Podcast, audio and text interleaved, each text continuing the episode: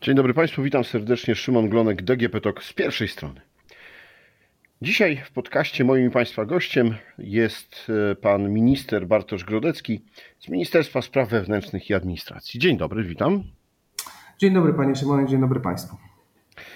E, panie ministrze, czy jesteśmy w takim momencie historii, że żeby skutecznie bronić granice Polski, granice Unii Europejskiej, to musimy odgradzać się murem, zasiekami? To jest dobre pytanie, bo tak na dobrą sprawę to są środki podejmowane indywidualnie przez państwa członkowskie.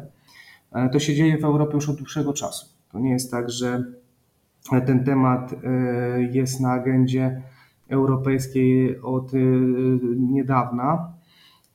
Przypomnijmy tylko, że tych, tych murów jest, jest już, jeśli się nie mylę, 15 lub 16 w całej Europie na różnych odcinkach granicy. Więc to nie jest, to nie jest temat nowy. To jest kwestia też bardzo poważnej dyskusji i bardzo poważnych działań, które powinna podjąć wspólnota europejska w kwestii właśnie uregulowania całego procesu migracyjnego, który tak na dobrą sprawę jest pewnym łańcuchem daleko idących zależności. Począwszy od krajów pochodzenia migrantów, poprzez kraje tranzytowe i poprzez kraje docelowe. E, w to, w to wchodzi, e, w to powinno wchodzić szybkie procesy procedowania wniosków o ochronę międzynarodową, rozbudowany system readmisji, który absolutnie kuleje, no i oczywiście, co jest na samym końcu, kwestia przyszłości strefy Schengen. No bo w tej chwili mamy taką sytuację, e, że w niedawnym czasie wszystkie te procesy skupiły się tak na dobrą sprawę jak soczewce w jednym, w jednym momencie. My mieliśmy e, odcinek wschodniej granicy, Białoruś, być może za chwilę Kaliningrad, co jest wyrazem dzisiejszego, dzisiejszego komunikatu premiera, e, premiera Błaszczaka ale mamy też y, ten szlak zachodnio-bałkański. I ten szlak zachodnio-bałkański znowu e, po tym chwilowym przestoju wynikającym z COVID-u znowu jest szlakiem aktywnym. Według tych statystyk, które, które niezmiennie prezentuje Frontex, to wzrosty są e, wzrosty na tym szlaku względem ubiegłego roku, czyli tego jeszcze pandemicznego, to jest prawie 170%. Więc znowu mamy do czynienia mm, z tym zjawiskiem. No i znowu dyskusje pomiędzy e, krajami docelowymi a krajami tranzytowymi. Ten szlak zachodni bałkański nie do końca dotyczy, dotyka naszego kraju, ale nie znaczy, że nie będzie, bo jeżeli e, Słowacy już mają kontrolę granicą z Czechami, właściwie to Czesi ją wprowadzili, jest kontrola e, na granicy austriacko-słowackiej. Ja niedawno wracałem ze Słowacji, byłem, byłem świadkiem takiej kontroli to znaczy, że na samym końcu, to o czym powiedziałem, mamy zupełnie nową rzeczywistość i, i, zupełnie inne realia, jeśli chodzi o funkcjonowanie strefy Schengen. A strefa Schengen jest takim jednym z filarów funkcjonowania wspólnoty europejskiej. Jakby się kogoś na ulicy zapytać, czym się kojarzy Unia Europejska, to oczywiście wolny, wolny rynek, ale z, na pewno swobodny przepływ, przepływ ludności. W momencie wprowadzenia kontroli na granicach wewnętrznych Unii, no, ta strefa nie będzie taka, jaka, jaka, jaką sobie wyobrażamy i jaką żeśmy tworzyli. W październiku w Czechach, które teraz mają prezydencję w Unii Europejskiej, odbyła się konferencja właśnie przedstawicieli e, ministerstw e, spraw wewnętrznych krajów europejskich. E, no i tam Czesi wrócili do czegoś, co się nazywa procesem praskim. Tak. To jest taka inicjatywa, która została e, przez Czechów rozpoczęta w 2009 roku, teraz trochę reaktywowana e, z uwagi właśnie znowu na, na trwającą czeską prezydencję. Ona miała na celu wzmocnienie czy e, uwypuklenie w debacie w debacie europejskiej tego kierunku wschodniego tak? i zachowanie takiego pewnego balansu geograficznego, bo przeważnie jeśli mówiliśmy o migracjach, w latach poprzednich to mieliśmy na myśli raczej te, ten kierunek południowy, czyli ten śródziemnomorski. 2009 e, rok, Czesi to zaczynają, my jesteśmy częścią oczywiście procesu, jesteśmy nawet członkiem takiej grupy strategicznej wraz z Węgrami i, i Litwą. Jest to proces duży, bo on skupia dużą liczbę państw, poza krajami Unii Europejskiej, obszaru Schengen to są też Bałkany Zachodnie, kraje Partnerstwa Wschodniego, Azja Centralna, Turcja, ale też i do pewnego momentu, teraz z wiadomych przyczyn wiadomo, nie są zapraszane Rosja i, i Białoruś. I teraz ta debata, która się odbyła, ona mm, tak na dobrą sprawę powinna trwać, e, powinna trwać tydzień, bo żeby wszystkie te kraje wypowiedziały się na temat, kraje uczestniczące wypowiedziały się na temat problemów, które ich dotykają. Każdy kraj ma te, te problemy inaczej, inaczej rozłożone i skupione, powinno rzeczywiście to tyle trwać.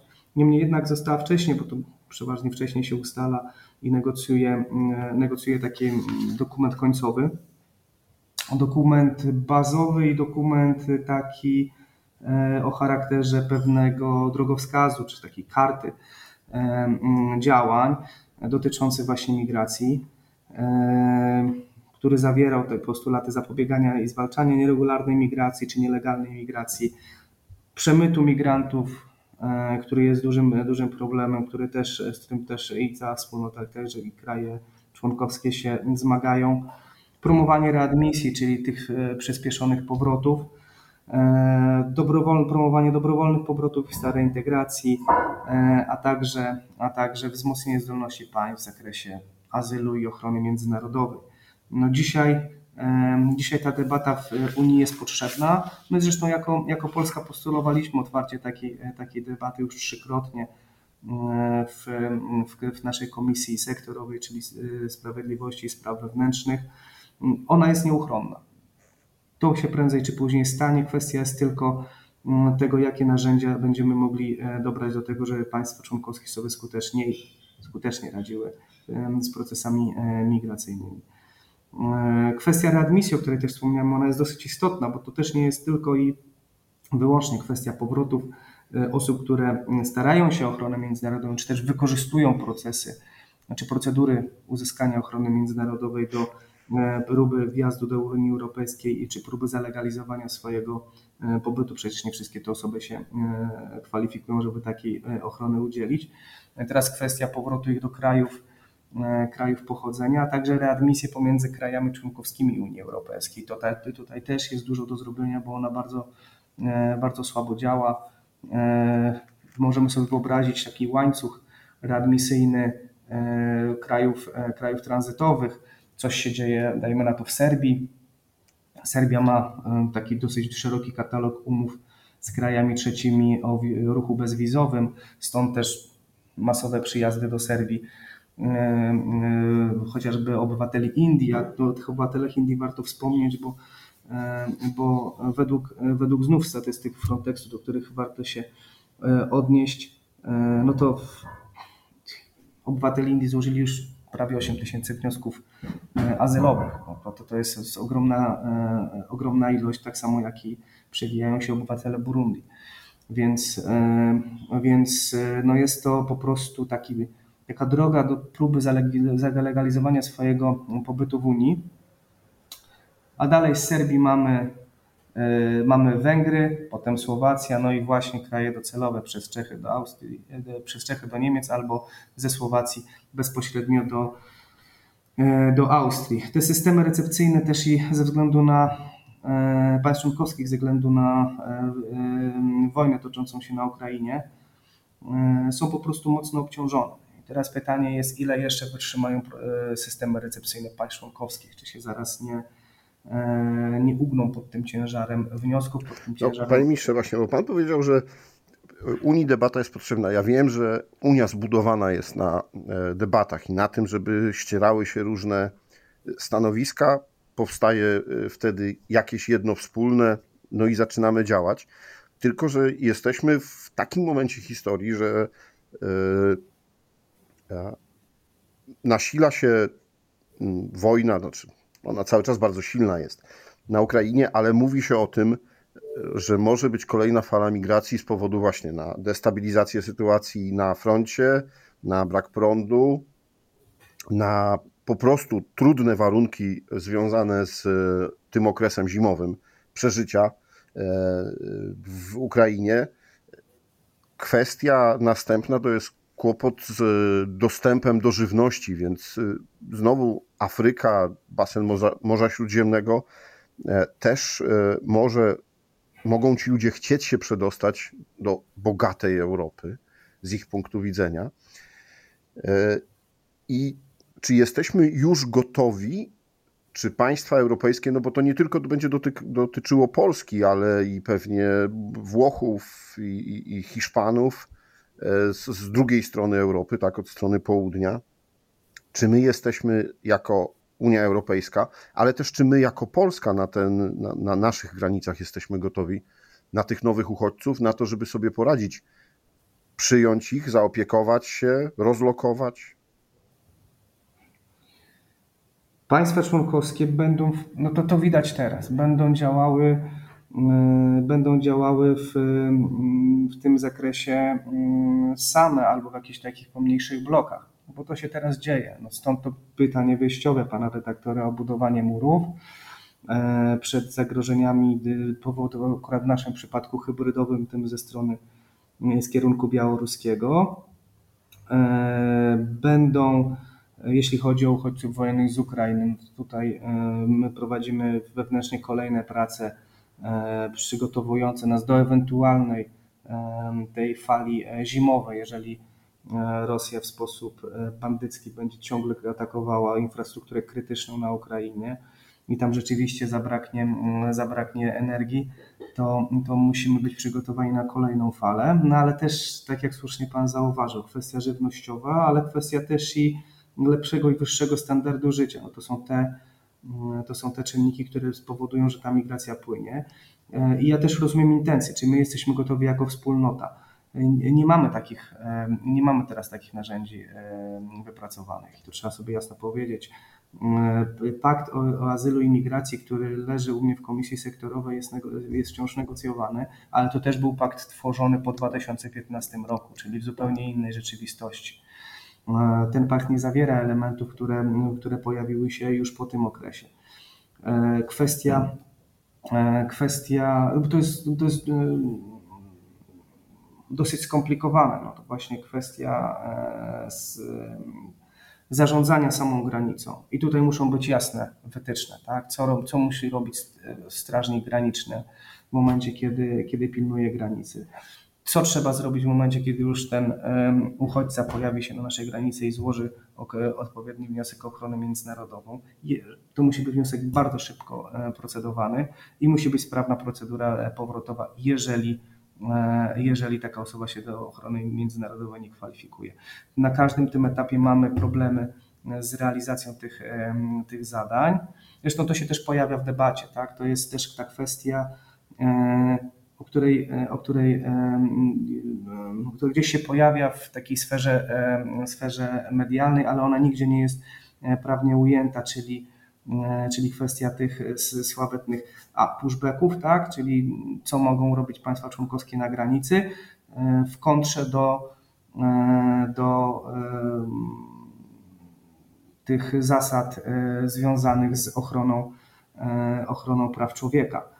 E, to jest jedna rzecz. Na druga rzecz jest taka, że mm, nie mamy dobrego systemu jako wspólnota, jeśli chodzi o powroty uchodźców do e, krajów pochodzenia. To absolutnie kuleje i e, nie działa w sposób właściwy. Kraje, kraje trzecie niechętnie przyjmują osoby, które nie, nie uzyskały mm, statusu osoby objętej ochroną międzynarodowej w danym państwie członkowskim. Takim przykładem jest chociażby Irak, bo my, mm, jak Pan zapewne pamięta, na początku kryzysu białoruskiego mieliśmy bardzo dużo obywateli Iraku. Podejmowaliśmy wielokrotnie rozmowy z tym krajem dotyczącej organizacji powrotów tych osób, które się e, o ochronę e, międzynarodową e, nie kwalifikują. I nie było zbyt dużego zainteresowania, mówiąc e, bardzo oględnie, jeśli chodzi o Irak, do, do, dotyczącej organizacji takiego lotu powrotowego. I to nie jest tylko kwestia e, oczywiście Iraku, wielu, wielu innych państw trzecich, w których interesie też leży, żeby, e, żeby taki stan rzeczy utrzymywać, bo po prostu finalnie e, wchodzimy w proces negocjacji i coś zawsze ten kraj trzeci z takich negocjacji uzyskuje jakieś, jakieś korzyści, przede wszystkim korzyści finansowe. Więc, więc nie, nie jesteśmy systemowo do tego dobrze przygotowani. Dlatego też, tak jak mówiłem, no, postulowaliśmy to już trzy czy czterokrotnie na przestrzeni ostatnich przynajmniej trzech lat a zapewne i wcześniej, bo po 2015 roku była kwestia relokacji, która była systemem e, zupełnie nieudanym, ona się kompletnie nie sprawdziła. Proszę sobie wyobrazić, jak możemy relokować na siłę osoby, które nie chcą być w danym kraju, czy to w Polsce, czy w Rumunii, czy w Bułgarii, czy, e, czy w Czechach, mają swoje e, rodziny, czy krewnych, czy znajomych w innych krajach Unii Europejskiej tam, tam, chcą, tam chcą pojechać E, a uzyskując dokumenty pobytowe czy e, potwierdzające przyznaniem statusu e, azylanta w kraju, kraju członkowskim Unii Europejskiej, po prostu i tak mają możliwość swobodnego przemieszczania się, bo przecież mamy strefę Schengen. I jeżeli, konkludując już, jeżeli rzeczywiście szybko tych mechanizmów nie, nie wypracujemy, jeżeli nie, nie zdefiniujemy ich sobie dobrze, jeżeli nie zrobimy sensownego przeglądu narzędzi, którym dysponuje wspólnota europejska. Moim zdaniem jednym z takich narzędzi jest chociażby polityka rozwojowa, którą prowadzi Unia, bo przecież Unia Europejska wydaje całą masę pieniędzy na politykę rozwojową w państwach trzecich. To w takim układzie, e, to w takim układzie zostaniemy regionalnie e, sami z problemem. Mm, ten taki takie wzmożenie, jeśli chodzi o, o te procesy, o których mówiliśmy na początku, czyli proces praski, wcześniej był proces berliński zainicjowany e, w 2014 roku przez, e, przez Niemcy. Wszystkie te, e, wszystkie te formaty, tak samo i format naszej komisji w tej chwili sektorowej, one są poświęcone emigracji i przyszłości strefy Schengen. Natomiast no nie ukrywam, na dzisiaj to jest kwestia jak się państwa członkowskie wypowiadają, kwestia definiowania problemów z punktu widzenia e, każdego państwa członkowskiego, a tym my potrzebujemy narzędzi wspólnotowych, tak żeby skutecznie sobie z tym radzić. E, I debata jest potrzebna, ale zgadzam się w tym 100% i podpisuję pod tym działanie dużo bardziej, e, dużo bardziej konieczne w danym momencie w historii, w którym jesteśmy. Mhm. Panie ministrze, czy to jest realne zagrożenie, że nie tylko ze strony Białorusi, nie tylko reżim białoruski będzie próbował destabilizować y, granicę wschodnią, ale też Rosja ze strony Kaliningradu? Instrumentyzacja procesów migracyjnych to nie jest y, nowa rzecz i to, to, też warto sobie wspomnieć, bo to już było wykorzystywane też y, na odcinku południowym wielokrotnie granie tymi falami e, migrantów po to, żeby otworzyć proces negocjacyjny, który skończy się, skończy się w jednym przypadku albo, albo wypłaceniem pieniędzy, tak jak było, tak jak było z, tak jak jest z, czy było w pewnym momencie z Turcją czy Marokiem, tak samo tutaj. E, jest tu pewien sposób nacisku, skuteczny sposób nacisku na e, państwa wspólnoty. Mm, o czym przekonaliśmy się na odcinku białoruskim. Jeśli chodzi o e, odcinek rosyjski etap, e, etap wojny, w którym jesteśmy, która się toczy mm, na Ukrainie, nie możemy takiego wariantu wykluczać, w co też się wpisuje dzisiejsza zapowiedź, tak jak już wcześniej powiedziałem, pana premiera Błaszczaka. Mm, musimy być na to gotowi, bo jest to jedno z narzędzi rzeczywiście, które jest wykorzystywane przez, przez kraje trzecie do e, celu uzyskania swoich partykularnych korzyści. E, to, jak, w jaki sposób my się będziemy przed tym bronili, nie tylko jako Polska, ale też jako wspólnota, będzie, mm, będzie świadczyło też o naszej skuteczności sił, ale także i mm, w mm, odpowiedzi, jaką jesteśmy w stanie przygotować na, na takie zagrożenia. Więc e, zasadniczo tak, jesteśmy, myślę, że możemy postawić taką tezę, że z każdego odcinka właściwie e, pozaunijnego e, takie zagrożenie jest absolutnie możliwe. Już poza, pomijając już te kraje, które rzeczywiście e, są w tej chwili w stanie, w stanie wojny czy, czy powojennym, takim jak chociażby Syria czy Afganistan. Tak? Znaczy mamy tam taką sytuację bytową ludzi, że każdy ruch migracyjny z tamtych kierunków powoduje, że A ci ludzie są rzeczywiście niezawracalni, B jeżeli ruszą, ruszą w dużej liczbie, no to będzie to ogromne wyzwanie dla, dla Unii. Zresztą ten Afganistan przewijał się już w debacie europejskich przynajmniej od ostatniego półtora roku. Natomiast, tak jak mówię, no debata jedno, ale rozwiązań na dzisiaj, jeśli chodzi o te kwestie konkretnych, konkretnych nie ma. Mhm. No, powiedział Pan, że jeśli chodzi o granicę e, z Ukrainą, musimy radzić sobie sami. A jak wyglądają teraz przygotowania? Na co jesteśmy gotowi? No bo pogoda powiedzmy, że jeszcze sprzyja, ale mm, za jakieś 2-3 tygodnie, miesiąc, jeśli wojna się nasili, a, a pogoda będzie gorsza, no to pewnie trzeba się będzie spodziewać, no właśnie, jak dużej fali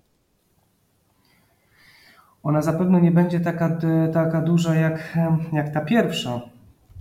Miejmy nadzieję, że w ogóle jej nie będzie, no ale jeżeli, jeżeli będzie, to rzeczywiście podejmowane są takie działania przez, przez pełnomocnika rządu, mm, czyli pana ministra Pawła Szefernakera, który też jest odpowiedzialny za współpracę z samorządem, ale także i nadzoruje pracę wojewodów, bo to jest praca, która rzeczywiście wymaga pracy na wielu szczeblach e, administracji centralnej, jak i też i samorządowej, bo to głównie kwestia e, przyjęcia tych osób, e, to jest kwestia ich znalezienia im dachu nad głową, no i potem integracja i adaptacja.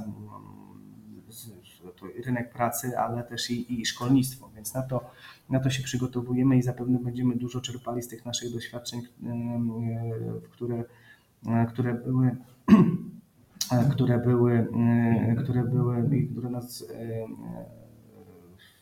e, doświadczały w tej, na początku tego roku, czyli od, od właściwie lutego tego roku. Oczywiście też współpracujemy z naszymi, z naszymi partnerami, krajami ościennymi. Jesteśmy na, na początku tej fali migracyjnej ukraińskiej, byliśmy w kontakcie z Niemcami. Tam tu rzeczywiście wykonali sporą pracę wspólną. E, jak choćby e, zorganizowanie wspólnych e, transportów, gdzie, gdzie osoby, które chciały przejechać do Republiki Federalnej Niemiec mogły spokojnie korzystać z takich darmowych transportów i być przyjęte tam na miejscu. No, Niemcy też przyjęli ponad, ponad milion uchodźców wojennych z Ukrainy. Dużym obciążeniem dla, dla systemu recepcyjnego była też pomoc, pomoc czeska Natomiast, y, natomiast ta druga fala rzeczywiście, y, rzeczywiście jesteśmy świadomi, że może być. No i tutaj, y, tak jak powiedziałem, no, przygotowujemy się w oparciu o te doświadczenia, które mieliśmy z początkiem roku. Jak duża będzie, no ciężko, ciężko powiedzieć w tej chwili, bo jest to pewna formuła wróżby. Natomiast nie przewidujemy, że będzie ona większa niż, niż ta, która, która była pierwotnie. Dziękuję Panu bardzo za rozmowę i za wyjaśnienie, e, no właśnie, przybliżenie tym, jak wygląda teraz e, sytuacja w polityce migracyjnej e, całej Unii.